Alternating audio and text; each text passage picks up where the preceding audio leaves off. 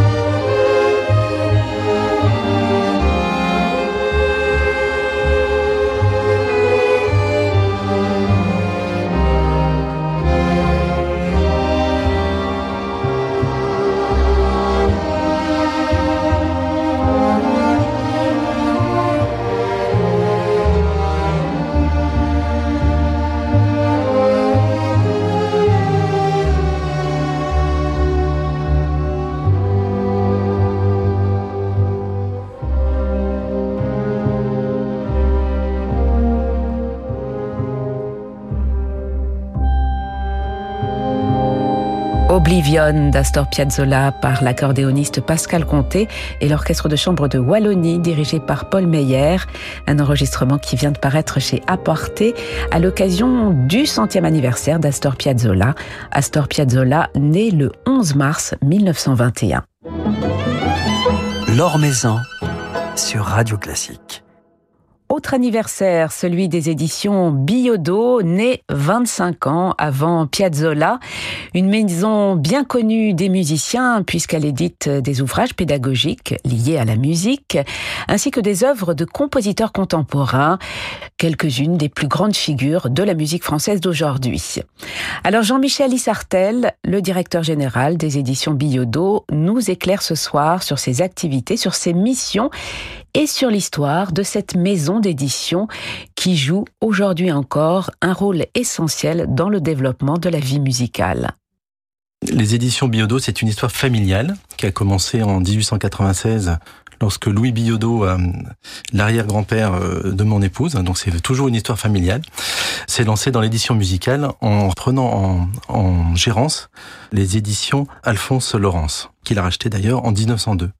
Par la suite, il y a eu de la croissance euh, externe avec un rachat d'une vingtaine de fonds dont des fonds avec un historique plus ancien, notamment le fonds Costala, malheureusement sans les œuvres de Berlioz, qui a été acheté en 1958 mais qui avait été créé en 1880. Il y a également le fonds Noël, qui était concessionnaire des œuvres de Tchaïkovski en France et euh, dont certaines œuvres figurent toujours euh, à notre catalogue. Donc c'est un fonds qui a été racheté en 1966. Louis a installé les éditions Biodo en 1928 au 14 rue l'Échiquier. Nous y sommes toujours. Donc c'est une, adresse emblématique. À la suite de, de, Louis, c'est donc c'est resté dans la famille. Ses, ses, ses, fils Gérard et Robert lui ont succédé, puis Gérard seul. Mon beau-père a repris, François Dervaux euh, a pris la succession en 1979. Euh, puis sa fille a pris la, la direction générale en, en 2007 et j'ai moi-même pris la poste de direction en euh, 2018. Donc euh, c'est une, une histoire ancienne et euh, avec un développement qui s'est fait donc euh, par le rachat de fonds, mais également un, un développement interne. Gérard Biodo avait fait le, le, pari à la fin des années 50 de changer d'orientation. Donc il avait revendu l'harmonie fanfare et il avait investi dans la musique contemporaine et la pédagogie.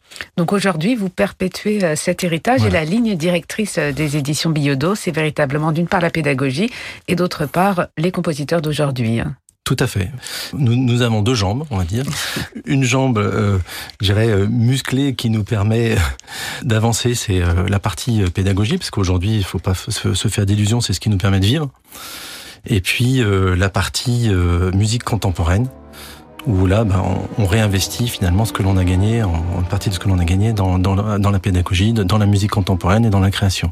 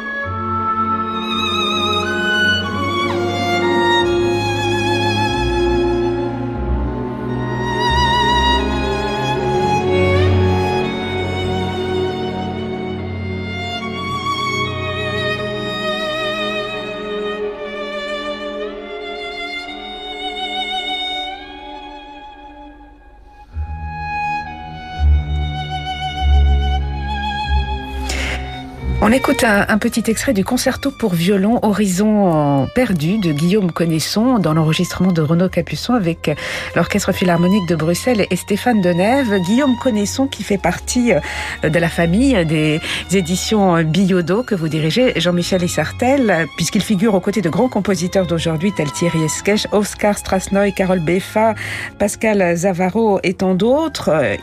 Qu'est-ce qui fait qu'un compositeur euh, est édité par Biodo Quel est le processus euh, C'est vous qui allez euh, susciter cette collaboration. C'est eux qui viennent vers vous. Comment est-ce que cela se décide? Souvent, ce sont des compositeurs qui parlent à des compositeurs. C'est-à-dire que il y a un, compositeur qui cherche un éditeur qui va parler à nos compositeurs et qui va faire une première approche, donc indirecte, et donc nous, après, on va prendre le relais et on va entamer les discussions euh, avec ce compositeur ou cette compositrice. Ces dernières années, on a je n'ai pas eu le cas où nous-mêmes on est allé euh, chercher euh, un compositeur. C'est plutôt les compositeurs qui viennent chez nous parce qu'ils savent que voilà, on est une maison sérieuse, qu'on assure aussi un suivi c'est pas seulement euh, voilà un dépôt de, de, de partitions et, et de l'administratif, c'est aussi un suivi, un vrai suivi artistique que l'on propose. C'est pour ça aussi que l'on limite euh, le nombre de compositeurs que l'on suit. Parce que derrière, c'est vrai qu'il y a un vrai travail. Euh, mon directeur artistique, Christophe Dardenne, parfois il est tous les matins avec certains compositeurs.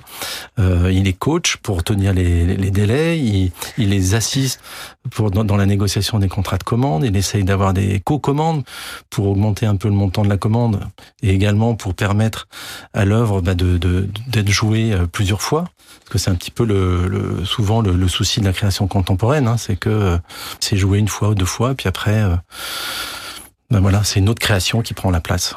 Mais d'où l'importance de l'édition. Ce n'est pas anodin hein, le, mmh. dépôt d'une partition, puisque l'œuvre est gravée quelque part, elle entre au répertoire. Grâce à l'édition, vous jouez donc un, rôle essentiel par rapport au, développement de la musique contemporaine. Oui, l'œuvre laisse sa trace. Oui. Et au-delà de, de, de, la partition, ce que l'on essaye de faire aussi, c'est que euh, dès qu'un compositeur a un, un, catalogue qui, qui s'étoffe, c'est essayer de monter avec lui un projet de parution euh, monographique pour fixer ça sur un CD, et ce qui nous permet après, derrière, de, de développer euh, la promotion. Alors une quinzaine de compositeurs euh, figurent au catalogue des éditions Biodo, Jean-Michel Isartel.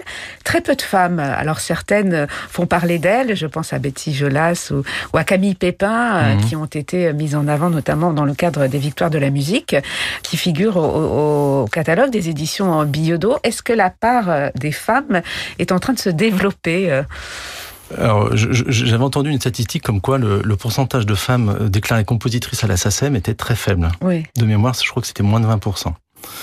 Après, euh, nous, on a, euh, on a des femmes, effectivement, comme vous l'avez dit, et, et ça ne date pas d'hier, hein, puisque nous avons publié, notamment, ça a été au bac en 2017 et 2018, il y a eu les opéras bouffe de Germaine Taillefer. On a également des pièces de Claude Arieux. Et puis euh, l'an dernier, nous avons investi euh, sur, euh, là c'est des parutions post-mortem de Fernande de Cruc qui était une compositrice, qui a composé notamment beaucoup pour le saxophone, parce que son mari était saxophoniste.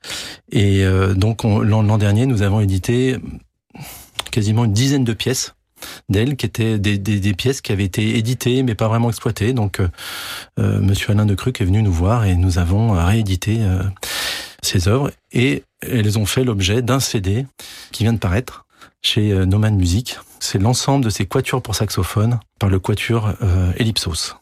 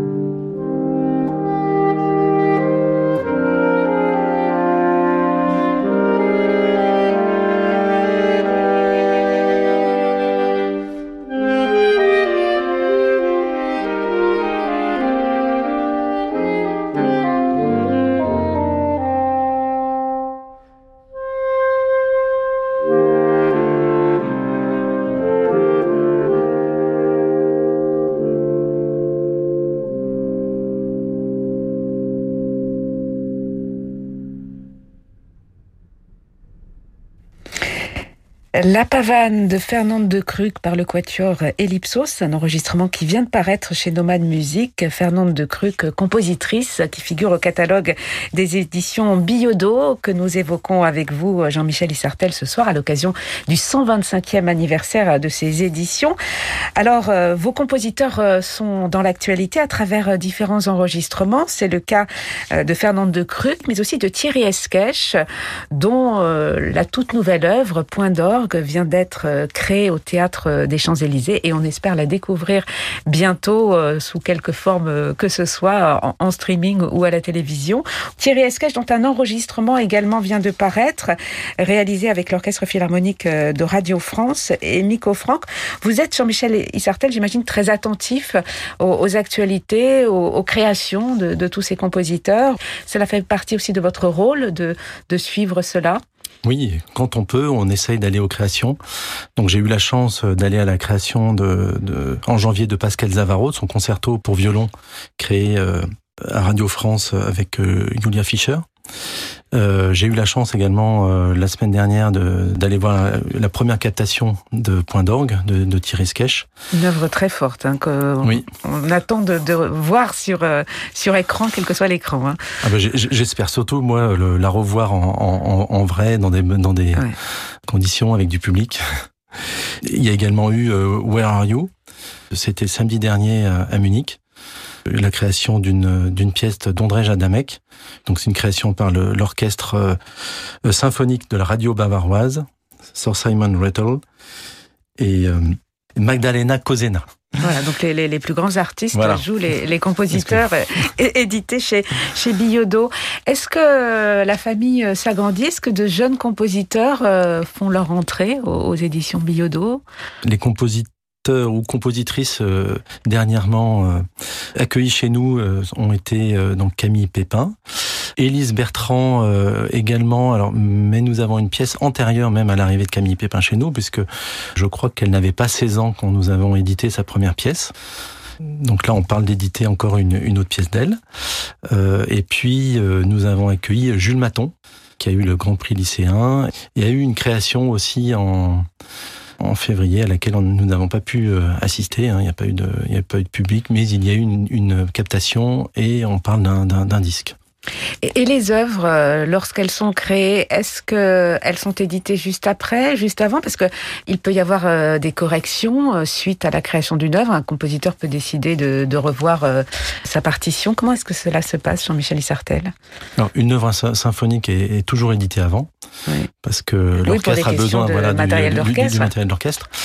pour une, une œuvre de musique de chambre, normalement, c'est édité après, effectivement, pour prendre en compte toutes les corrections qu'il peut y avoir. Mais si un compositeur veut revoir sa partition orchestrale, il, peut le faire ou c'est très compliqué? Non, non, c'est tout à fait possible dans une certaine mesure. Bon, on n'apprécie pas trop quand, quand il réécrit euh, trop de choses. Après, la difficulté aussi, et notamment pour la musique de chambre, c'est comme les corrections euh, et l'édition se fait après, je dirais, il y a le le stress de la création qui est passé et puis bah, tout le monde passe à autre chose et du coup euh, il faut courir un petit peu après les corrections et, et on a des œuvres qui ne sont toujours pas éditées parce qu'on n'a jamais eu les corrections. Alors quelles sont les prochaines œuvres qui seront éditées chez Biodo que l'on pourra découvrir sur partition? Alors euh, la prochaine grande création euh, c'est encore Thierry Esquèche qui va la créer. Donc c'est un concerto pour flûte. euh, pour l'orchestre de Rotterdam. Donc ça c'est pour le mois de mai. Et puis euh, Guillaume Connaisson est en train d'écrire un, concerto pour euh, piano dont la création par euh, Alexandre Kantorov sera euh, au mois de juillet euh, à la Fondation Louis Vuitton. Voilà, et, et sur Radio Classique, hein, puisque Radio Classique captera ce concert, ce dont on est très fier. Merci beaucoup Jean-Michel Isartel d'être passé nous voir. On va se quitter avec la musique de Thierry Escache, une toute récente publication, une pièce intitulée La piste des chants, interprétée par la maîtrise de Radio France et l'Orchestre Philharmonique de Radio France, dirigé par Miko Franck. Merci beaucoup d'être passé nous voir. Je vous remercie.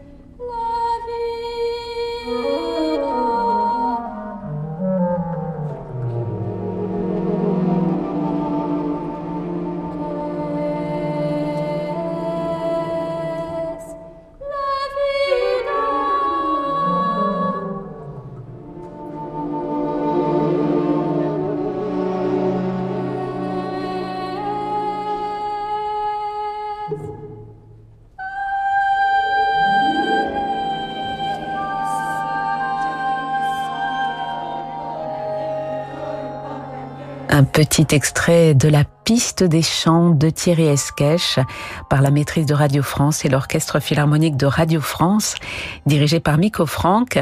Un enregistrement qui vient tout juste de paraître, euh, une œuvre, la piste des chants, comme toutes les œuvres de Thierry Esquèche, publiées donc euh, par les éditions Biodo qui fêtent leur 125e anniversaire.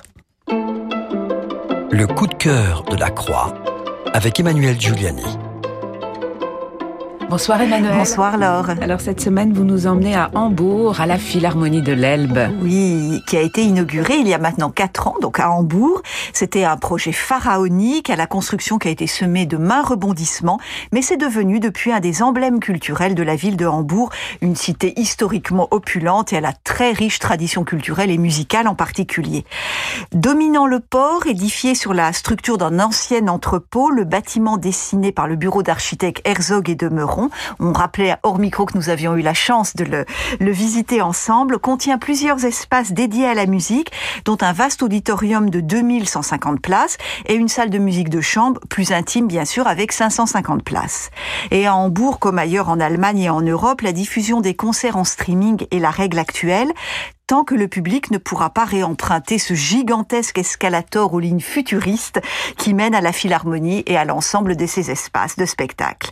Notre visite à Hambourg se fait donc via la souris, le clavier et l'écran de notre ordinateur, mais cela en vaut vraiment la peine car la programmation, un peu à l'image de celle de la Philharmonie de Paris, pour prendre un exemple proche de nous, s'attache à illustrer le très grand éclectisme des propositions, depuis le répertoire baroque jusqu'à la création contemporaine, depuis le récital soliste jusqu'aux grandes fresques symphoniques, depuis les noms les plus connus jusqu'aux jeunes talents.